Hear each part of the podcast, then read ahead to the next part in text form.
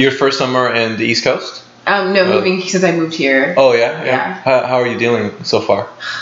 I mean, like I'm from Florida, so like the humidity is not bad, but like just not having air conditioning everywhere I go is so strange to me. yeah. Yeah. Yeah, that's the problem this far north. Like, a lot of people, since it's not that long of a time, just hmm won't have the air conditioning built into the buildings, especially like older buildings. And then it's expensive to do the wall mounted ones. Yeah. well, cool. So the podcast is recording as of now. Oh. Um, I tend to do that. I tend to just jump in um, because it's sort of the it's a more raw, more natural conversational style. Um, so I'm Chris. I'm here with Charity and James and Jordan, um, and we're about to philosophize about all sorts of stuff. Are we? I think so. Okay. Did you did you not get the memo? No, but that's good, probably. Good, good. um, so, so yeah, you're listening to. I think this is going to be Enter VR or State of the Singularity, one or the other. We're going to go in both directions, anyways. Um, but very quickly, Charity, introduce yourself. What are you up to these days? Okay, so my name is Charity Everett. I'm currently a participant in the Oculus Launchpad program. I'm working on a musical VR experience um, based off of a song by this group called Sales. Um, it's going to be in a world that's made out of origami, um, creating sandbox environments while moving you through a narrative of what a breakup feels like.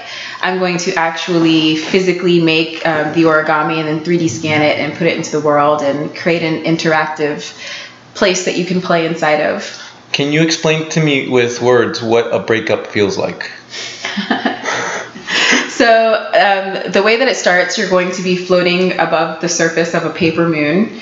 Um, so that's kind of like when you feel like you're all alone, you're not exactly sure what happened, and then um, that world is going to fold up into a paper forest with um, beautiful woodland creatures, and that's when you're like, you know, kind of remembering with rose-colored glasses all of the great things about the relationship. Um, and then that's going to melt away with tears when you hit the reality that it's over. But then um, at the very end there's going to be a sun that's going to be rising when you're like getting through it. Is that that that does that represent the rebound? You know, someone caught the rebound, or i don't know if it's so much the rebound as much as once you're past the rebound stage and you're like finally good Okay, okay, cool. That's that's really unique. I've never heard of anyone trying to visualize that state of being, you know, after a breakup. That's where did you get that? Where did that come from? Um, so the actual song that I'm using is from this band that I heard on Spotify, and I just really like the song. It's the most melancholy sounding breakup song I've ever heard, listened to in my life, and I just kind of like stuck a pin in it. And they came to town a couple months ago for a concert, and I kind of like cornered them in the back of area, and I showed them my VR, and I got them to sign over the rights to the songs. Whoa! Yeah. that's how you do it. That's awesome. How I roll. I like your style. Um, how did you get involved in VR in the first place? Where where it all come, where that? What's that story like? So this was back this past September, and I went to a um, a meetup that was being run in the area by someone who had just gotten involved in the VR community, and she just uploaded her first um, 360 video to YouTube. And I had I have a DK one that somebody had given me a few years ago, and I played with it a little bit, and I was like, oh, that's kind of cool, and then I just threw it in a drawer and never really messed with it again. Um, but then she took out her phone and she pulled up her YouTube channel and she stuck it in this cardboard thing and she handed it to me and I put it up to my face and I was standing in her freaking living room and it was just kind of like there was no going back after that and I didn't sleep for a month and I just got totally obsessed. A couple days later the um, Kaleidoscope Film Fest was in town and so I volunteered there because I didn't want to spend $25 and then I got to try all the like really really cool stuff and by then I was like in over my head.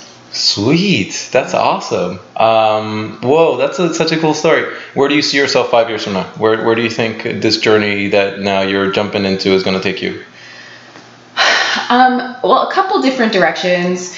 In one end of it, I definitely like the idea of continuing down the path of music. Um, for me, music has always been a very visceral and uh, visual experience listening to it. So I like the idea of actually being able to inject somebody into an emotion and just letting them like live in it and play in it. And I think that as um, VR becomes more um, like more interactive and more real and more of a, a full body experience, I think that playing around in there is something I'd be interested in.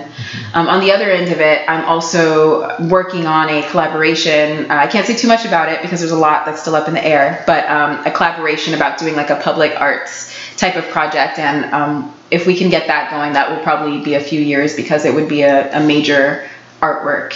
Whoa, I'm excited. That sounds exciting. Um, all right, so I've been having this discussion with James and Jordan back and forth for the past couple days. And I'm gonna have you come in into this discussion. And I'm gonna start with this question: How do you define experience? In the context of virtual reality, Let's. Well, it's the first thing that comes to mind. some something that has happened to you that has imprinted itself onto your brain and you can always go back to. Wow. Wow. So here's the thing.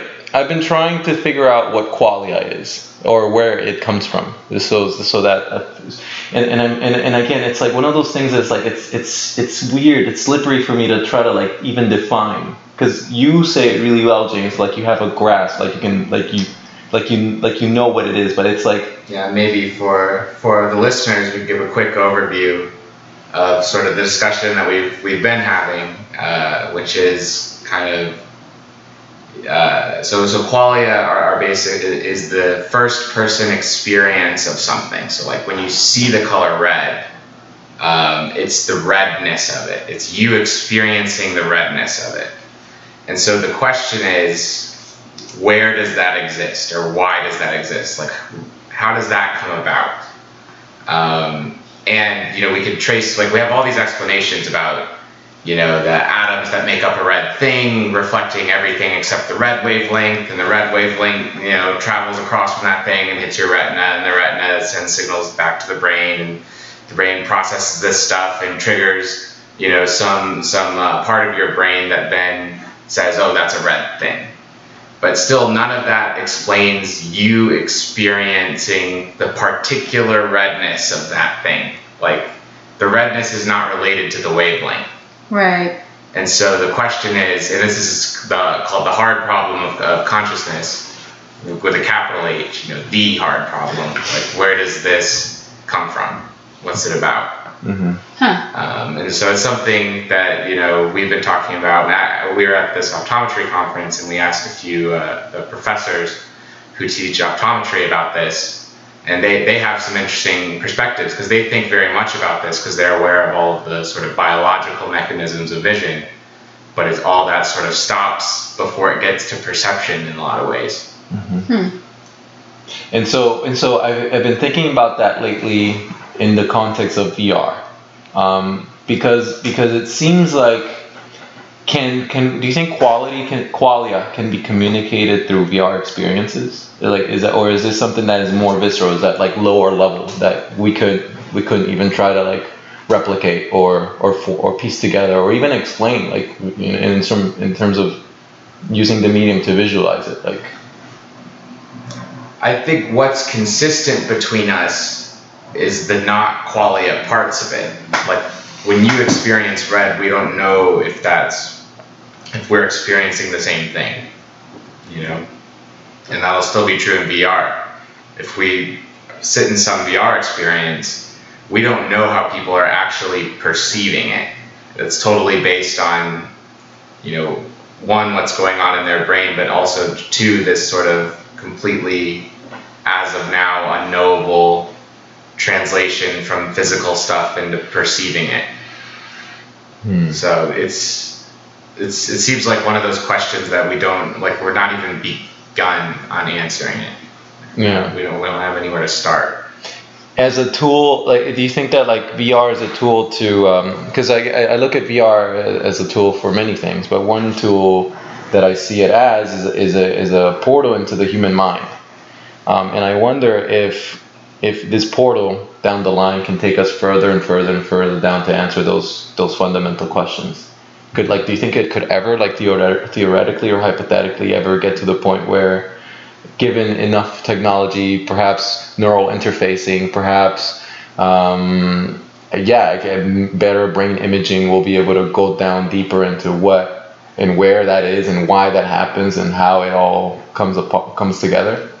I think the question becomes should we like do we want everybody to have the same perception of everything? Because i'm sure at some point you could write a piece of ai that could go into somebody's brain and say oh well you know you're perceiving this differently this differently and then switch everything around to where the person's seeing everything the same way. But would that kind of rob us of what makes us beautiful if we're seeing everything the same way? Mm. well remember that uh, movie uh, ratatouille the pixar movie? Yeah, yeah. right um, I don't know where you were taking this, taking this it, but it was it's I like it. Well, it's about um, it's about thinking that there's a, a, a, deeper psychological component to it because in the climax of that movie, he you know the rat Remy's making this very simple dish for the food critic. And everyone's like, "Oh no, it, you know, he's gonna he's gonna bash it. You know, this is a terrible choice. It's not impressive at all." And then the critic tastes it and in the movie you see that he immediately gets brought back to his childhood and his mother making him this simple dish and all the feelings and references that that evokes in him. And that's why he loves it so much. And as to this question of you know the experience of whatever of red or a landscape or music um, it's it's i think it's just the psychological component. It's what it means to you it's whatever references or, or triggers it activates in your brain. Mm-hmm. So even if it's very mundane, like even if you see like um, a red curtain and I don't know, some thought or memory floats across your mind about something about your grandmother or whatever. Mm-hmm. Well, that's that's something that's beyond a simple, um, you know, visual stimulus. It takes on takes on uh, content. You know, it takes on context. And you can have that, you can have that in any, uh, I think in any media. Like, um, I mean, two dimensional, three dimensional. I think in VR, hopefully people are going to make, you know, experiences that allow them to um, tap into really intense experiences hmm. or memories of other things that it evokes mm-hmm. and maybe that will like make VR all the more compelling than just let's say you know a, a video on a, on a screen somewhere. Are you thinking of something like Inception, like giving people uh, this experience where like where where they develop catharsis on their own, or the perception of catharsis, catharsis on their own? Well, it's more so that, um, and it's not it's not necessary for this, but I think it's easier to um, it's easier to provide or to elicit an intense feeling in somebody or an intense emotional state, mm-hmm. the more they feel immersed in the thing that they're seeing or experiencing. If they're if they feel distant from it, like a passive observer, it, it, it might still have deep meaning for them, and so they still feel deeply about it. Mm-hmm. But I, I think the more you can put them in it mm-hmm. as a participant, as as opposed to uh, just an observer, and have them be an active participant instead of a passive one, um, it's more likely to trigger those kind of connections or, or the uh, the associations with strong memories. Wow. For you as a creator, like what are you more compelled, charity? what are you more compelled uh, to create, or what sort of emotions or feelings are you're trying to evoke out of the people that try your experiences? So it really depends on the piece of music that I'm working with because I'm I'm kind of reimagining a music video. So I'm more I connect with a piece of music and then I, I kind of come up with the idea for the experience around it. So so far I did my past one was more of like a psychedelic experience. This one's more of a breakup. Um, I guess maybe just anything that really like maybe if it's the words or the way the song sounds that to me like creates a visual reaction is something that I'd be interested in making. Mm-hmm, mm-hmm. When you hear music, do you do you visualize it in a specific way, consistent way, or is it more more like is it evoking uh, emotions or ideas? I would say a little bit of both um, because it does invoke ideas, but it, it's always very visual. But at the same time, it's very nar- narrative driven, and that's just kind of the way my mind works. And I think that's I'm kind of tailor fit for VR in this way because the most um, like the biggest emotional events that have happened in my life, my actual recreation of them is more of a visual representation of what that event felt like to me versus like the actual event and what it was itself. So like say something like you know really like something horrible happened to me like when I think about that event I think about like somebody walking up and kicking me in the stomach like versus like the actual event itself. Mm-hmm. So I feel kind of the same way with music. Mm. You sort of develop these like uh, parallel analogies to the to the memory. Right. Oh. Yeah. So like when I think back over my life, I can like run back a bunch of like analogies of what these things felt like to me, and Well- to me that's more real than whatever actually truly happened. Well, so in, in in a way, do you see the the analogy as the vehicle of communication, like uh, like if putting the analogy in VR? So you don't perhaps you don't want to give people the uh, ability to peek into your world, to your memory, um, uh, but perhaps you create the analogy that in, that gives you that the feeling of the, the memory, perhaps, or Right. or are you more compelled to like drop people into the memory itself and then let them make their own analogies uh, later on? What are what do you think is more effective? I think the beauty of of a medium such as this is the fact that it doesn't have to be something that's so real and something that's so personal. So if you can you can take the the feeling and the analogy and you can remove it from the actual event and just create um, I guess a representation of that analogy, then somebody can be like, oh well this reminds me of this time. And then they can kind of you know maybe attach it to something that that's happened to them. And then so it'll become that much more real and impactful to them mm-hmm. versus trying to put them in an event that always happened because there's always going to be a disconnect where a person might go oh well this would never happen to me or i never would have reacted this way or i wouldn't have felt this way about it it's more giving you the feeling and allowing you to attach that feeling to whatever memories you may have Do you think VR can be a medium of mind control more powerful than the TV, the radio, the smartphone, just because of its immersiveness? of course yeah, Yeah. How? Give me give me the worst case scenario of how it could be abused ten years from now. so have any of you guys ever seen that movie maniac Uh, no, no, no. um, Have you seen it? Elijah Wood made.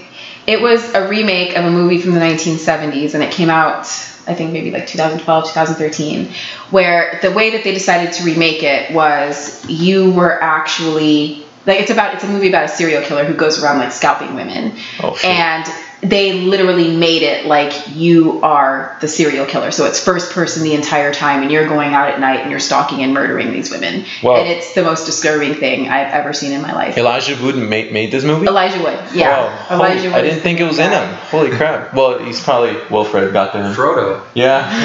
that that journey with the ring really changed it. the dark side. Jeez. well, no, he actually just recently started a um, like a, a VR horror movie company. So I, I would imagine that he was drawn to Oh, I that didn't that. project. And yeah, That's interesting. Holy Yeah, it'll be crap. good to watch that to get kind of some insight into where he's heading with all that. Yeah, yeah. disturbing. Yeah, it is. um, but I could foresee like if you created that type of environment where the person is actually interacting and like they're going out and like stalking and scalping women alive at night, um, it would be so real. It would kind of be like rewiring a person's brain and would probably make them feel compelled to go out and do that. Like desensitization, like they would become Well, I desensitized to the of act. wonder if I wonder what the effects of that are. Like, is is putting people in that situation, exposing them to it and desensitizing them to it, and making them sort of have less barriers to doing something like that, or is putting a whole bunch of people in that situation like opening their eyes to um, how that might come about, and people more people will be thinking about how you can prevent it, or or like I, I, it seems like there's not a it's not easy to predict exactly what something like that might how it might actually affect people. Right. I mean, I definitely agree that some people might like be completely turned off by it, but there are some people that might have like just it might trigger some kind of tingle in the back of their mind where they just want to do it again and again and i think it's irresponsible to put things like that out there knowing that people could react to it in a range of ways So that's that's an interesting. This is a good. This is going to be a good discussion. I like it. I like where we're going. Um, because I think no, I that's like ah, this is good. This is good. I like it because um, you know. So so I've heard in this like news pundits and stuff. They talked about like you know they'll look at Battlefield Three or one of those you know first person shooter games and they'll say, whoa, look look what we're doing. We're teaching our kids how to become you know mass serial killers with AR-15s. And then and then other people will say, well, no, these are outlets for them to vent, for them to release, for them to you know find a place to um, you know yeah to, to find a place to to release their anger uh, or a medium, you know, and, and so This might be different because something like Battlefield 3, that's not similar to feeling like you're killing somebody. um, You know, like like it's not a replacement for that. but in VR, But? VR, it could be if it's really realistic and you have agency and you're making the decision to do it, and you visually see the person suffering as a result. You know, it, it might be a more direct uh, Yeah. replacement, I guess, or analog. Well, we could filter out the psychopaths that way. you know, without actually. Ooh, dude, that could be a weird thing. Like, imagine if we like, it, it- like, you know how you have to take the SAT or like those those tests, and so instead of the SAT, it'll be like a VR simulation, and the kids have no idea what the simulation is, but depending on how they do, you know, you you'll be able to you know put together a psychological profile. Well, That's true. It, it's interesting. It's like most of, and if you ever take like an ethics course or you know an ideology course or something, most of the um, most of the controversies you learn about, you know, these thought experiments have to do with, you know, ethical dilemmas of you know choosing one option or another when neither option is ideal and what the right, you know, what your chosen moral framework would be uh, and different justifications for that. You know, like there's um, classical stuff like you know the trolley problem, or you know, would you kill a million people to save a billion? All, all that stuff, and um, yeah, the problem has always been that they're just thought experiments, so there's no consequences to it. There are no there are no um, visceral. Uh, there, there, there's there's no feedback, right? It's just your imagination. If, if you put somebody into one of these moral dilemmas in VR and like maybe force them to even either pull a switch or not pull a switch and have them witness something, but they felt like they were actually participating, maybe you'd get more honest, uh, a more honest picture of what people's true ethics really are. But going back to what you were saying before about like disturbing content, um, I think there's a distinction to be made between you know being forced to act out somebody else, what somebody else is doing, which I don't think VR is, is well suited for because um, if you're in there in the virtual world, you don't want to feel like you're a prisoner in this another avatar's body and like they're moving arms and they're walking around and you're just trapped there and not able to influence this avatar that you're in. I don't think that's going to be the issue. I think it will be uh, situations that um, that present you with pretty controversial choices Mhm. or pretty, pretty terrible choices of, of how to act out in the virtual world. And some people will do one thing and other people will do another thing. But it'll give people the opportunity to do pretty disturbing stuff. And I think that's the, the real thing. Is there? Do you think that we have to draw a line when when it comes to like? Uh, it seems like we're gonna be in a struggle, a pull and push struggle for free speech in terms of who what can, we can create with we with VR. Um, it seems to me it seems to me like I fall more on the part of like letting people do and create whatever they want, no matter how horrifying and monstrous the experience might be, and leaving the populace up uh, to choose whether they want to experience it or not. The reason being is because I think it's important to know the full spectrum of human thought, you know, no matter how monstrous it is, and see if we can understand it or learn from it or what, study what if I can make an experience that reliably gives people PTSD? for instance? Then we have a legal system Yeah, where people will like sue you, right? What if I release it anonymously on the internet? You know. Man, geez, It's like not you and your loopholes. I love oh, it's, it's that's a good loophole. That's a good loophole. Like that, would, we're gonna be in that situation soon. Like I, I think just horror games are gonna give people PTSD probably. Uh, some, some people, some of the time. I won't do them. All right, but here's the thing. Let's just, I'm.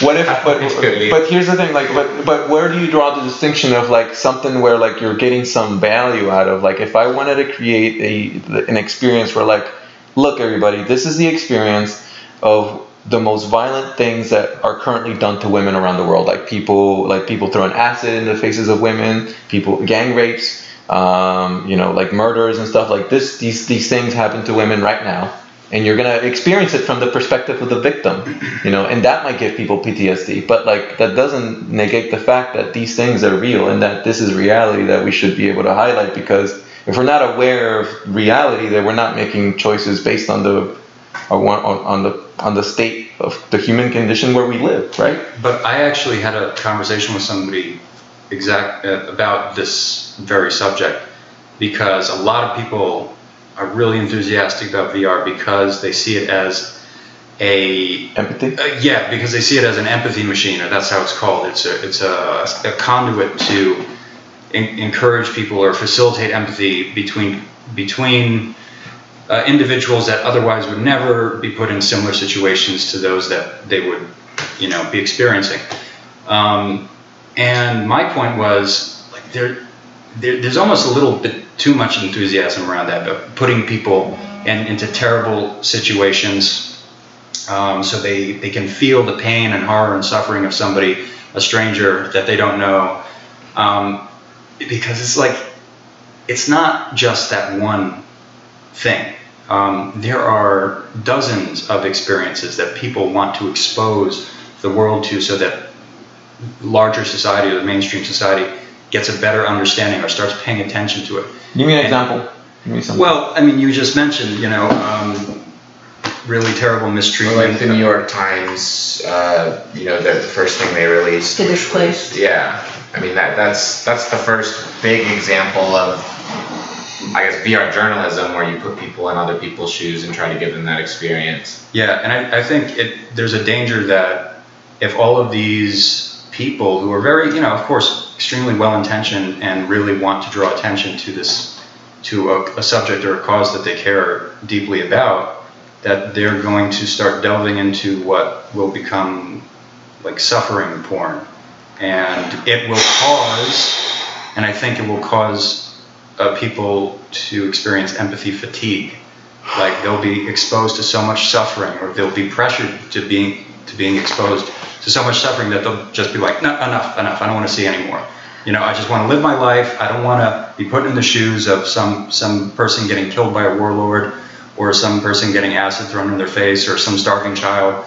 Enough you know. I have enough problems in my life i don't want to deal with other people's problems like this you know The I don't thing- need to be them But here's the thing. I feel so. The reason was so. Let's, let's have it back and forth. And charity, feel free to jump in whenever you like, because I think that the as the medium stands today, the majority of people are working on things that will make you happy, that are triggering dopamine and serotonin, that are straight up, um, yeah, games and entertainment. And I feel like you know. Because the majority of things are going in that direction, I'm personally more compelled to go in the opposite um, because you know that direction leads to escapism in my mind, you know, or a certain form of escapism, right? And I think that um, maybe VR, maybe, maybe there has to be something or some guideline, or, or maybe, I, I don't know, but it seems like it can't get to that point where we're having like VR suffering porn or something like that would be bad. But I don't know where where to stop, you know. I would say that it's important to make things like this so that people who are working for the UN and heads of state have to experience them because I think that they're the people ultimately whose decisions matter. And I think that I don't think we should stop making it for them. As far as whether the average everyday person would want to watch those things, um, I can't imagine they would. I mean, we, we kind of shut ourselves off to so much bad stuff that's going on in the world. We're so selective in the things that we care about anyway.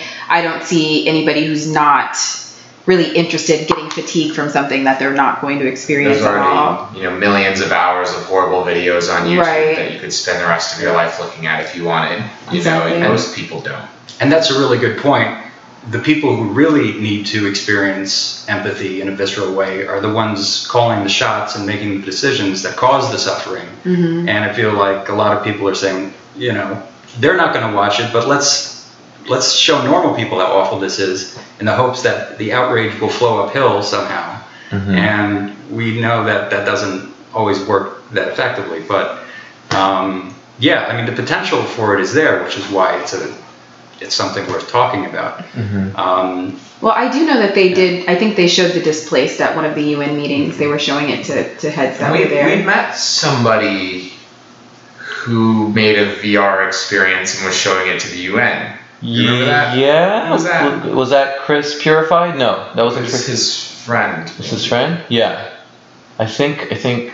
Not. The guy who was also super hyped to talk about the singularity. That's what it was. He, he was Purified. talking about the singularity Yep. Yep. yeah. Yep. Yep. Yep. what? so. So. Are you familiar with the singularity and what's going on? As no. James me. Laha. This is where you come in. Tell me.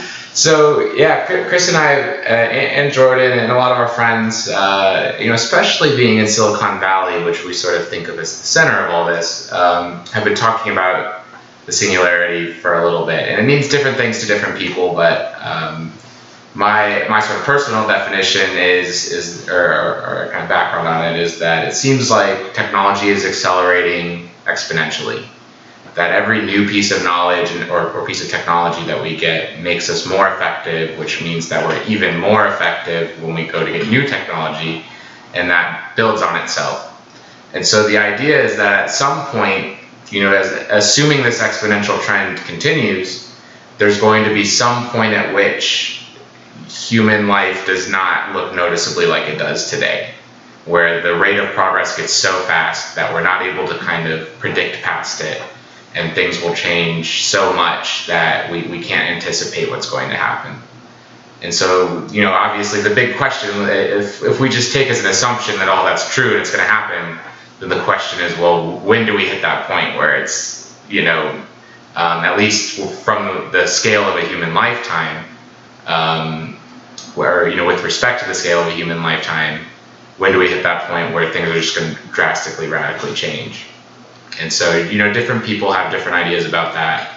Um, if you're in Silicon Valley, you sort of, and, and I think Boston it would be another one of these centers, right, where where, where a lot of very um, interesting, powerful technology is being worked on, and uh, in all very different fields, um, in computing, in uh, you know, uh, machine intelligence, machine learning, um, in biology, and any single one of these could produce technologies which drastically change how we live. Um, and it seems like the timeline is something like decades, you know, anywhere from 10 to 100 years, where like how most humans live will not be like it was for the last, you know, 10,000, 20,000, 100,000, millions of, of years. Um, and so the what we spend a lot of time talking about is what are the implications of some of these technologies. Um, what's the, what is the transition going to look like if there is one? Yeah. Um, you know, is this dangerous for humanity or for some portions of humanity? Um, you know, will the very powerful get ahead and start enhancing their cognition and remain ahead ever after? And, you know, have a, even more power. You know, will power sort of centralize even more? Um, so a lot of it's sort of you know interesting and exciting and it's new technology, but then there's this other half where it's like, well, what does that actually mean for people? yeah. and I, in my mind, I there I make I, I hesitate. Uh, I make no mistake when I look at VR. VR is an exponential technology, and in my mind, it's one of the technologies that will be able to that we can harness right now to be able to equalize the playing field when all the oligarchs and one percenters have the other technologies to enhance their cognition or to you know, produce drone and robot armies that all of a sudden they won't need militaries, human militaries to defend them, you know, and they won't give a single fuck what they do because who's gonna go up and stand up to a drone or you know a robot army that can shoot you from a thousand miles away, you know. Mm-hmm. And so and so the idea for me at least is that by allowing more and more people to become aware of VR and utilizing the tool to enhance experience for others. Um, then perhaps we can create a more unified hive mind of humans that are more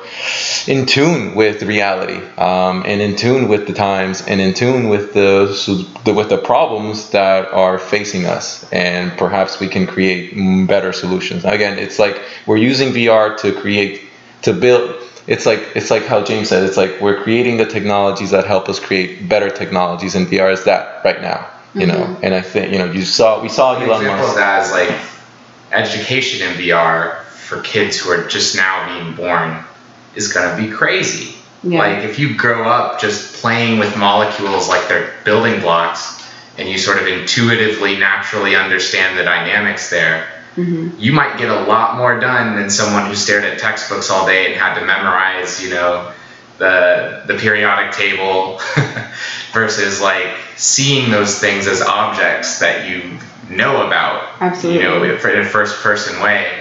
Yeah. and so it seems like that kind of stuff is what's helping us unlock even better technologies. Right. Um, but it, they're also powerful technologies to control people um, as well. And the yeah and the critique of, of or the uh, the counterpoint to what you said, Chris, is that VR could just be a new medium through which the powerful interests placate the masses, you know, and uh, um, allow us to all achieve some simulated instant gratification mm-hmm. and, you know, distract ourselves with virtual whatever while they built right but that's the double-edged sword of the internet too like a yeah. lot of people are using it to placate themselves and a lot of people are using it to educate themselves and i would think that if you're intrinsically a curious person uh, you're going to use vr in a different way than somebody who's easily placated yeah, but it's not binary. I, I think the history of all these techniques, books, radio, yeah, is yeah. the same. You know, yeah. radio and TV and books distracted a whole bunch of people but it also empowered a whole bunch of people and educated a whole bunch of people yeah. and it's not a binary one or the other. Like it's better at both but but but I think what's different this time around though is the fact that we're going to put people in new in, in, in new realities. Like like all of a sudden the reality we're in where we can see the world through our own eyes all the time and we're like all right this is this is where I'm at. That's gonna be we're gonna we're gonna transcend that. And, and I don't mean that in like ooh you know like uh, like like we're gonna plug ourselves into machines. Like it's more it's more ground level stuff like like AR like uh, AR glasses that we're gonna that are gonna replace your phone. You know, it's like how I can't even imagine life without my phone anymore. And it's gonna get to the point where I won't be able to imagine life without my AR glasses or my you know MR glasses, whatever you call it. And whatever company or group of people hold, have the power to pull the switch on that um, and pair that with like artificial intelligence algorithms that will like look into your every thought pattern or every play thing that thing that you look at with your eye tracking um, sensors and they'll be able to put you in self affirmation bubbles or they'll be or this or this AI AI algorithm will make sure that you never look at information that will otherwise inspire some sort of curiosity out of you you know? I think that's that's the problem. Like that before you know the information came out of this this sort of this little drip drop faucet you know? Now it's just it's like now it's like just a giant you know hose water hose. Um, but it's gonna come to a point where like that water hose untapped water hose is gonna be a lot more curated or, or you know it's it, and so it's to me that's the fear. The fear is that you know we're going to have this amazing technology that could be mind expanding but instead you know the the rich and powerful will use to like Jordan said, placate the, the masses. Mm-hmm. Um, and so and so it's I think it's important that we, we use it for um, for highlighting the truth as much as we can, no matter how ugly that is. And you know, there might be consequences where there's going to be a whole subsection or a subculture of people who are going to like suffering porn, but hopefully it won't be the majority of people, and and, and, and a good chunk of the people will actually act on that. Because um, I think that, and this is my this is my thinking. I think we're at a point in human life on Earth where we are faced with uh, with plenty of exponential problems, and you know, climate change being one of them where like the methane underneath the Siberian permafrost is being released at a faster and faster rate, and that scares the shit out of me because no one can put this put the stopgap on that. And so what do you what do we do? I, I feel like we have to fight fire with fire. Somehow we got to use exponential tools to fight exponential problems. Um, and and there's this is where VR comes in. Um, this is where 3D printing comes in. This is where open AI and efforts come in.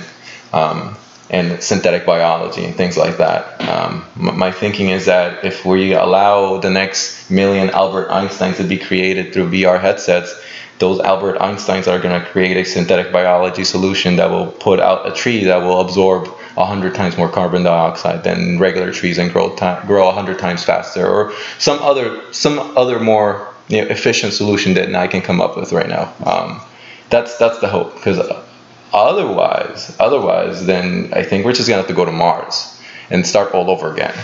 Until we destroy Mars. And, until we destroy Mars, but then we got we'll move on to Venus. I, would rather go to Venus though. If I, if I had to choose between Mars and Venus, I'd rather have a cloud city in Venus than to have a, a, a colony in Mars. Because the, the cloud city in, city in Venus, first of all, the gravity would be much more closer to Earth and also, if you find the sweet spot, um, there's a sweet spot where like you can have the city floating with, you know, uh, in relation to the sun or something like that. like the weather is actually a spot in the in Venus's atmosphere that has Earth temperature and pressure. Yeah. Mm. But it's corrosive. Oh. So you have to have your own air, and there are no materials currently oh. known that could like live God. through that. God damn it! I didn't read that fine print. but if you had a really good balloon that could withstand that, then you know the outside would be the right temperature and pressure. So. But you still couldn't breathe the air. And you couldn't go down to the surface or anything like that. That sounds miserable. Yeah, yeah. Assuming what we what we might end up doing to the Earth, it might be the next best thing, though. Well, yeah, it's. I think what Neil deGrasse Tyson has always said that if things, if conditions ever get so bad on Earth that we feel compelled to go to Mars to try and terraform terraform Mars, then why don't we just terraform Earth again to a livable condition? Because we would have to fight billions of people who are ignorant and stupid and will believe you. Oh, I don't, I don't think so. I, I think so. I think you wouldn't so. have to fight the billions. You'd have to fight the people feeding information to the billions. Yeah, there you go. And their drone armies. Well, who's, well, who's rich enough to go to Mars anyway? Well, us. At some point, us. That's the plan. I mean, if, if, charity, by the way, you're more than welcome to join us. We're starting an asteroid mount mining company. We're calling it Space Cowboy Industries. Okay. And it's gonna be we're gonna be mining for platinum. So Peter Diamandis, you better hold on to your shorts, sir, because we're gonna compete against you. Um, calling you, calling him out. Calling you out. calling you out, Peter Diamandis. Bring out your best homeboys, because yeah. because we're not playing around. Um, we're we're testing our first prototypes with. Um, Nerf rockets right now. Yep, yep, yep. It's got to start small. Got to start somewhere. they don't get very far, but, uh, but, we're getting there. We're getting there. I mean, we know people that have robotic arms. We know pe- we know people that know VR and we can do telerobotics. Right. That's all we need. You know right? People launching stuff into space. Who do we know? The Space VR guys. Oh yeah, yeah, Ryan. Ryan Holmes, call me. We got, I got an idea for you. Fuck tons of money, dude. I so I have going back to VR though. I have another question for you, Charity. One of the things about VR, which is really cool and also very dangerous, like you said, can be one way or the other.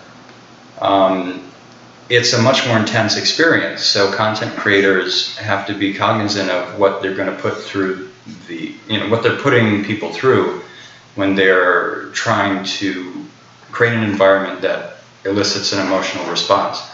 Um, so you're doing something personal um, that is very melancholy and represents, you know, feelings of sadness that then transition to kind of hope or you know positivity about the future or something. Um, but art that's done really well, you know, it, there's up until now, there's always been a, a buffer between the art and the artist and then and the audience, right? Because there's air in between the piece and the observer, and through that buffer zone, you know, all kinds of interpretations can emerge, and then the the audience can interpret or can accept that art for however they want to feel about it. In VR, you have much more, uh, much more uh, direct control over what that person is experiencing. Much more direct control over their senses in a kind of like a in a, in a way that's where you're like almost jacking into them.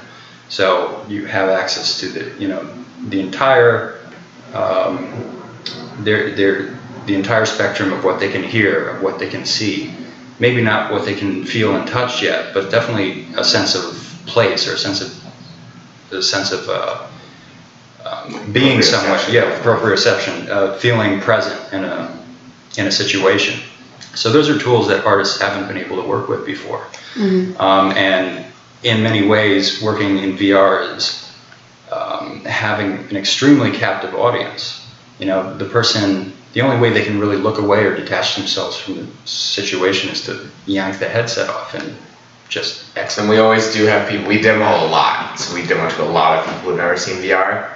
And sometimes they just get to this point where they're like, can I get out of here? Am I allowed to be out of this now? Like, like, yes, you can take the headset off whenever you want, but like, take the blue pill. the, the default position is like people are like, they're in it and they're waiting for it to be done, and they're like, you know, they're in that moment, so yeah, it's kind of interesting. They, when people get immersed, they sometimes forget or it doesn't occur to them immediately that they can just take the headset off at any time. You see people freaking out at some of these things, like the, yeah. the grandpa in, in Brookhaven experiment. Have you seen that oh, video? Yeah. He can't reload and he starts trying to fight the zombies with his fists, which aren't working. so so that just take it off. He's my, freaking out. so my roundabout question to you would be then, as somebody's creating art what do you think? Um, what do you think the extra responsibilities are for an artist, and what are you most excited about given this new power that you have? When you're talking about a medium and an art form that's so new, I think it's difficult to talk about responsibilities um, because that's kind of to me, that's kind of like putting up barriers when there should be none at the moment. We have absolutely no idea how this could evolve in the next five to 10 years. So I shy away from. I mean, if we're talking about it strictly from an artistic perspective, I shy away from saying that an artist has a responsibility to create a certain thing. Um, what was the other part of the question, though? Well, what makes you most excited uh, about having you know these new tools available to you? I think for me, um, coming at this from a digital media perspective and thinking that I was going to be a filmmaker, uh, I always felt like film was something that I would kind of have to settle on. Um, I mean, it had a hundred year, hundred, hundred years worth of rules, and even though it didn't exactly fit the way that my mind worked, I felt like it was something that I could work with as far as expression. Uh, the fact that with VR, there's literally no barrier between what you create and the person who's experiencing it, and it's something that they actually get to live inside of, I think is the most ex- exciting portion. And especially the fact that you can create a world completely out of nothing, something that could never actually exist in a real world, and actually have somebody inhabit it. Um, this kind of takes me to like one of those like 2 a.m. conversations, Google Hangout conversations I was having with a friend of mine, where it was just it was too much for a 2 a.m. conversation, where he started talking about um, how the the worlds that we create in VR are actually like we actually literally create them like on a microscopic level like anything that i create in unity and save on a flash drive on a very very minuscule level like that world actually exists like I just created an actual reality. And who's to say that I'm not literally like creating a universe that you know people are inhabiting now, and that our universe isn't just you know saved on some micro flash drive somewhere, and if someone decides to delete us, then that's it, you know. Oh shit, we're going into simulation theory. um, but before we go there, I think I was going to ask you, like, what do you think? Or what are your thoughts on length of time of experience? Do you think that the more you uh, the, the the audience spends in there, the more they become sort of uh, oh they, be, they they take more ownership of them being in it, or do you think that um, you can deliver very very powerful or just as powerful experiences in short periods of time? Like what what do you think about length of time when it comes to delivering a story or a message?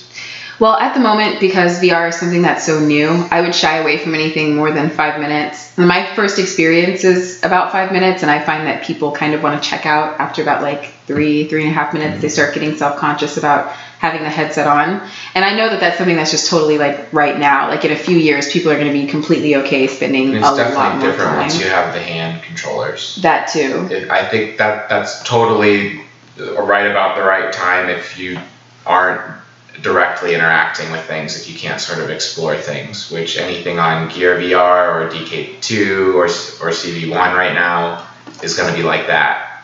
Um, but you know, the first thing I spent any substantial time in was Tilt Brush because I had goals and I could achieve my goals, and the best way to achieve those goals was to stay in VR.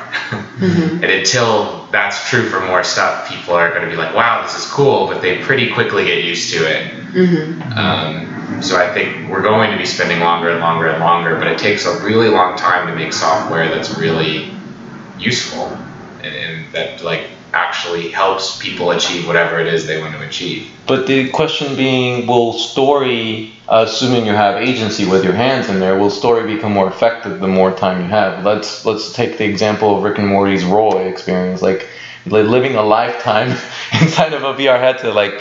Um, you know, and, and then and then coming back and you know, and this is like a conversation we had at 3 a.m. the other day. Like we were talking about like what if you, because here's the thing, you know, at some point, charity, um, I believe, um, and I don't know sure about these guys, but I believe that the greatest threat that artificial intelligence poses, poses to humanity is not artificial intelligence itself, it's how humanity will react to the machine economy, to the self driving cars, to the automated doctors, to automated lawyers, automated politicians. When all the jobs are gone, politicians. I mean, they, they really do, sit- hopefully, because they really do, unnecessary, like It'd be redundant, more stable. I think. bureaucratic, I mean. Maybe, maybe. your automated uh, financial trading is Yeah, automated question whether or bureaucrats. that's more stable, but it could be. um, but it's gonna get to a point where like you're gonna just have the, a, lo- more and more jobs be replaced at a rate that the hum- humans can't can't replace them. Um, Good. and, uh, yes. Why do we need to work? Why, why is everyone so married to this idea that we need to work? So you belong with us. You belong with our our, our, our cult of people. But but the question then becomes like, well, how are socioeconomic structures structures gonna react and you know and hopefully adapt? Collapse. they're going to collapse and there's going to be bloodshed um, unfortunately but but the solution in my mind um, can be and this is something that jordan alluded to was like the other night was like you know why don't we just have a, a metaverse where like assuming the, v, the, the technology is mature enough you'll, you're just and this might be hundreds of years from now but like assuming the technology is uh, good enough you're just going to be reliving reliving lives over and over just experience ex- after experience experience after experience um, I mm, what do you think I don't like the idea of that. Okay. I, I like the idea of us moving into more of a Star Trek future where we don't have to work for money, but we're constantly making an ad- advancements just because we feel fulfilled to make them, and we want to continue to explore and to grow as a species. But here's the problem. Here's the problem. What if what if what if AI gets so smart that all of a sudden, no matter what advancements you try to make, AI can already make them or already has made them? I think that that's where uh, my solution comes in. I mean, And- might, we might even be able to automate art and storytelling and, and No, music. I, I don't think so. Yeah, why not? Because it's not just the end result that matters, it's Or, uh, the put process this of way. creation. Art created by algorithms, uh, people may want to consume that art more than they want to consume art created. by humans. I think people. that that would create a backlash to where people would just want to consume things that were created by humans. I, just I think that'll happen for a bit, But if it's if these things really are more effective, But effective. How do you define effectiveness when you're talking about effectiveness art? in, in, a, in, a, in, a, in just purely grabbing human attention grabbing and keeping human attention. It doesn't have to be um, better art in any sort of philosophical sense or artistic sense. It just has to be better at convincing people to spend their time uh, consuming it. And algorithm, I, think an algorithm could do that. You know, maybe not so much today, but I think it's a possible thing. I, I, I think, you know, my first thought was that, you know, when this happens, you know, I also want that Star Trek future. And I'm sort of thinking, you know, well, maybe we need less engineers, we need less, you know, lawyers, we need less doctors, we need Less less of all these things. Yeah, I mean, we're automating engineering too. You know, I think I used to think certain careers were safe. I no longer think that. I think no career is safe. Um, Except and- massage therapist. Well, Carbon is working on that. Never mind. You've never But- sat in one of all- those chairs? Oh, that's true. You're right. You're right. Brookstone. You're that right. whole point of view is like shows how embedded we are in this idea that we have to be useful to other people. Yeah. That's other people convincing us that we need to be useful to them, when really we don't maybe, and it's all about what it is, whatever it is we want to experience for ourselves, and it's not about creating um, technology for other people or creating art for other people. Maybe it's about creating art for ourselves or creating technology for ourselves or finding what we want to consume or, or whatever it Yeah, is. but that that's that's ignoring, I think, a, a, a, a huge part of what all makes that meaningful, which is the social aspect of it. It's not just you know something is being made somewhere somehow, and then it pops into existence, and then there are a bunch of consumers there to appreciate it or enjoy it. Isn't that often how it happens? Well, Yeah, like you walk into a most forest. people in the world. Well, Like a movie just pops into most people's existence and they never knew how it was made. That's no, true. that that is yeah, that is that is true, but that's a very commoditized view of, of any creation or a- any creativity or any any artistic endeavor. Um, I think some people appreciate some works of art just for the end product, you know, because it's amazing, it's entertaining, it it uh, it has it, it, it it makes them feel a certain way or whatever, and it has nothing to do with them reflecting on the process by which it was made or you know um, the the context in which it was made or something. But a lot of other art uh, is is important and powerful for those other reasons, for the social context and or for the the fact that just a human being did it. I mean, I've I've seen pieces of art where the actual thing in and of itself, if there was no context, I would say, oh, that's really interesting. But then I think, like, wow, a human being did this. And that's what really, We can Yeah. brand algorithmic art, you know, as created by humans, and people might not be able to tell the difference. Already, there was an article on, I believe, NPR, where they posted poetry generated by neural nets, and part of the article was asking people to guess which one was created by the algorithms and which one wasn't. And we're at the point where you can't tell which poetry was created by algorithms and which wasn't. I think I mean, all that's based on human artists. You know, it, it comes from humans. that says a lot about poetry. Right. I don't think it does. I don't think it does. I think we're very close to the point where we create music where people won't be able to tell the difference either. I think I've come up with a solution. I have a solution. I, everybody, don't freak out. We got this. We got this. I think the the, and uh, I don't mean. I mean. I am I joking? No, I'm not joking. I think we're sometimes I don't even know sometimes, but I think I think it's it's gonna get to the point where like we're all gonna have to decide. Well, well, what does it mean to work? Um, well, I guess I guess we'll just have to. Or let me let me go back to this. Um, human beings are the most intelligent thing in the universe that we know of and that we know of right? You know we, we don't know it, for the most part even the dumbest person you know is smarter than a snail for sure for sure. We could we can all agree on that right? And Not a dolphin, though. not a dolphin. Well man there's some dumb people out there for sure. But here's the thing even even them will have to at some point when they have nothing else to do no job to keep them busy um, they, they will have to or let's put it this way i think that human beings are so smart if given the right circumstances if you are allowed to have to be at the pit at the tip of maslow's pyramid um, where you don't have to worry about housing, you don't have to worry about healthcare, where you're well educated, where all of a sudden, when all of a sudden you have to fulfill these these greater needs, um, because machines will be doing all those things for you. Um, then I think what's left for us to do is to create art for ourselves. But but in a sense, I think what we're left with is to find meaning on our own. You know, what is what does it mean to be alive? What is what is give, what gives you purpose and meaning individually? philosophy, really. I think it has to go down to this. I feel like it's a more like the solution to all this is not political. It's not. It, I think it's a philosophical because this techno this technological revolution is going to lead us into a path where like I can't think of a political solution to what's going to happen that we can all agree on. It's going to have to be something so fundamental th- that it comes down to your very core. Like what does it mean to be alive? Because all of a sudden there's nothing else to do. And then you have a whole metaverse to explore that question, and you have all these tools to explore those questions. And you can become an artist, or you can become a porn star, or you can become a dolphin, or you can become whatever, a toaster, whatever you want. You have a whole metaverse to do it. You know, I think I think that's the point that we'll have for every person out there. You'll have each one of them will have their own individual answer. There's no one big. I mean, it comes back to the question I like to ask everyone in VR, which is, and we're gonna party. well, that too, yeah. Um, if reality can be anything, what should it be? Like, if we're now trying to create reality, our own reality, we have more and more and more control over our own reality with every year, then what should it be? Mhm. And, you know, nobody knows, obviously, like, what, what the best thing is. So the, all we can do is all experiment and try to figure it out and try to make some progress. And the, the best case scenario is, you know, we no longer have to work and we all just try to figure out what reality should be like. I, I, I sometimes have a contrarian um, view of that. I think a lot of what makes existence meaningful is a striving and struggle against restraints and, and limitations.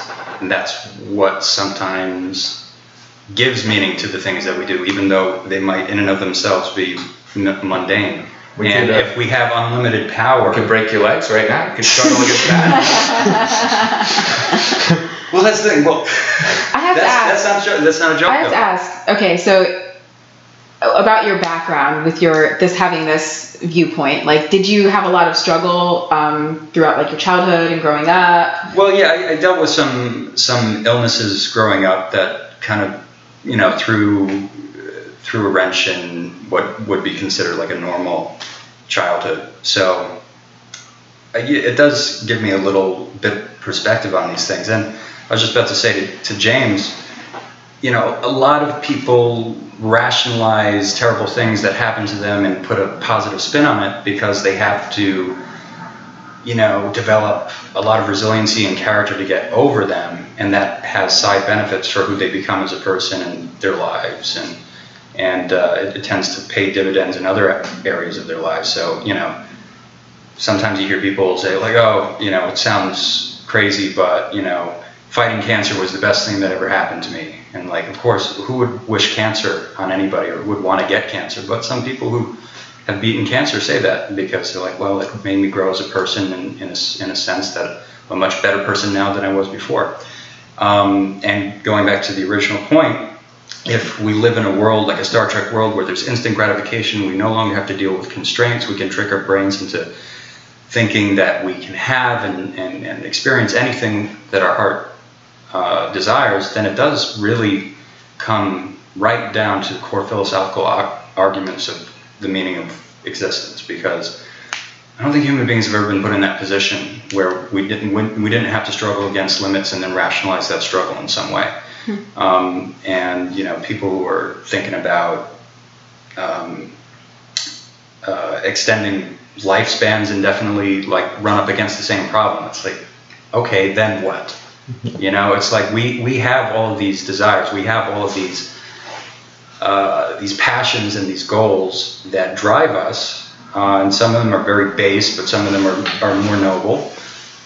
And uh, at the end of the day, though, it's the context in which we live. And if we didn't have to deal with that context, what exactly, how exactly would we navigate our lives and our existence? It's, How? it's, a, it's an open question. I, I don't, I think some people might be comfortable just being a philosopher for the rest of their lives and contemplating existence. but some people would go crazy. what would you want to do? What would you want to do? I can't say for certain how I how I would respond to a situation like that. Charity, what would you do, assuming you have an infinite metaverse to explore for the rest of your existence? What would you do with the rest of your time? Where I didn't Don't, have to worry don't have to work. anything? Yeah, yeah. Don't have to work. Don't worry, worry about food or shelter, or health. What, how would you spend the rest of your life? And everyone else has the Yeah. same thing. Yeah, Like there's nobody anywhere that has Yeah, want. the machines that's taking care of everything. that's that's the big point you're making. Well, yeah, it's like heaven, it's like heaven or paradise or whatever. It's like everyone talks about, oh, you know, we want to go to heaven. There's a great paradise. short story about this called uh, "The Metamorphosis And then of what? Prime Intellect." Oh God, that's such a good it's good really book. weird. It's like really weird. Someone told me to read it, and I was like, "Why did they tell me to read this?" And then I got through the whole thing. I was like, "Oh, this was actually really great," but it starts off really weird. Um, but it's exactly this basically. An AI takes over. The rules are no one can die, no one can harm anyone else, and the AI has to listen to whatever you want. So basically, people each have control over their own reality, and the AI enforces that. Um, and so, you know, it, it brings up sort of these questions of, well, what would that look like? And it looks totally different for every person. And, and every, you know, but the, this one group of people, um, they are called death jockeys, and they sign contracts where they give up control of their reality for periods and let someone else do the worst things imaginable to them because they've gotten bored with everything else. Yeah. And so it's like a sport, and it, it, there are professional, you know, people who do the horrible things, and there are professional people who are the victims of these horrible things. And then people watch. And, and, and no, they just experience it. They just they just do it to experience it. And So this people- is kind of like that whole like hostel movie thing where it's like you know these super wealthy people are so bored with having everything, so like they get their kicks from torturing people, kind of. Yeah, but the, this, but in this reality, it's totally consensual. No one can do it against anyone else's will. I mean, that's how reality is structured. So Huh. the only way to do it is for someone to consent to say, "I sign a contract saying you can do whatever you want to me, and I don't have any control over what's going to happen, and I can't stop it for this period of time." Yeah. But the AI always enforces that no one can actually die. Oh, so you can just like you can just be in a lot of pain, but Yeah. you can't die. Yeah, you can go through those experiences, but no one can die. Let me- I don't think that I would go to that end of it, I but think I would. it's a little extreme. I could definitely see maybe living a life of just pure hedonism and just doing. Yeah, and, and in the book, that's what most good. people do. Yeah. You know, and they go and visit people who are their friends, and you know they have crazy parties, and but you know a few small groups go to these extremes, and I I, I think you would see something like that where different Yeah. people do extremely different things. I, I worry about that because I love sushi, and uh, Same here. and I try and eat it every every chance I get. And when I spend a lot of money on food, I and and I don't have a great experience, I always say, "Damn, how much sushi could I have bought with that money?" You know, because I know I would have loved that a lot more I just gone to a Japanese restaurant. But if I know if I was ever given the opportunity to eat sushi every day, I'd get used to it and it wouldn't be special anymore, and I would lose my enthusiasm for it. And I think you know, we see across the spectrum of human experience that whenever you give somebody too much of a good thing, they will abuse it. Not all the time, but a lot of the time, they'll abuse it, and then it will change. The relationship to that thing will change to the extent that now that thing is does not have the character that it used to once have, and it's no longer special, and it's no longer positive. It might actually be a burden or uh, something harmful. So, Imagine a lifetime of that, like from the time you're born, your entire life, just like everything you want all the time. Like I can imagine well, how do you be- decide what you want? Like, is it the first thing that pops into your head?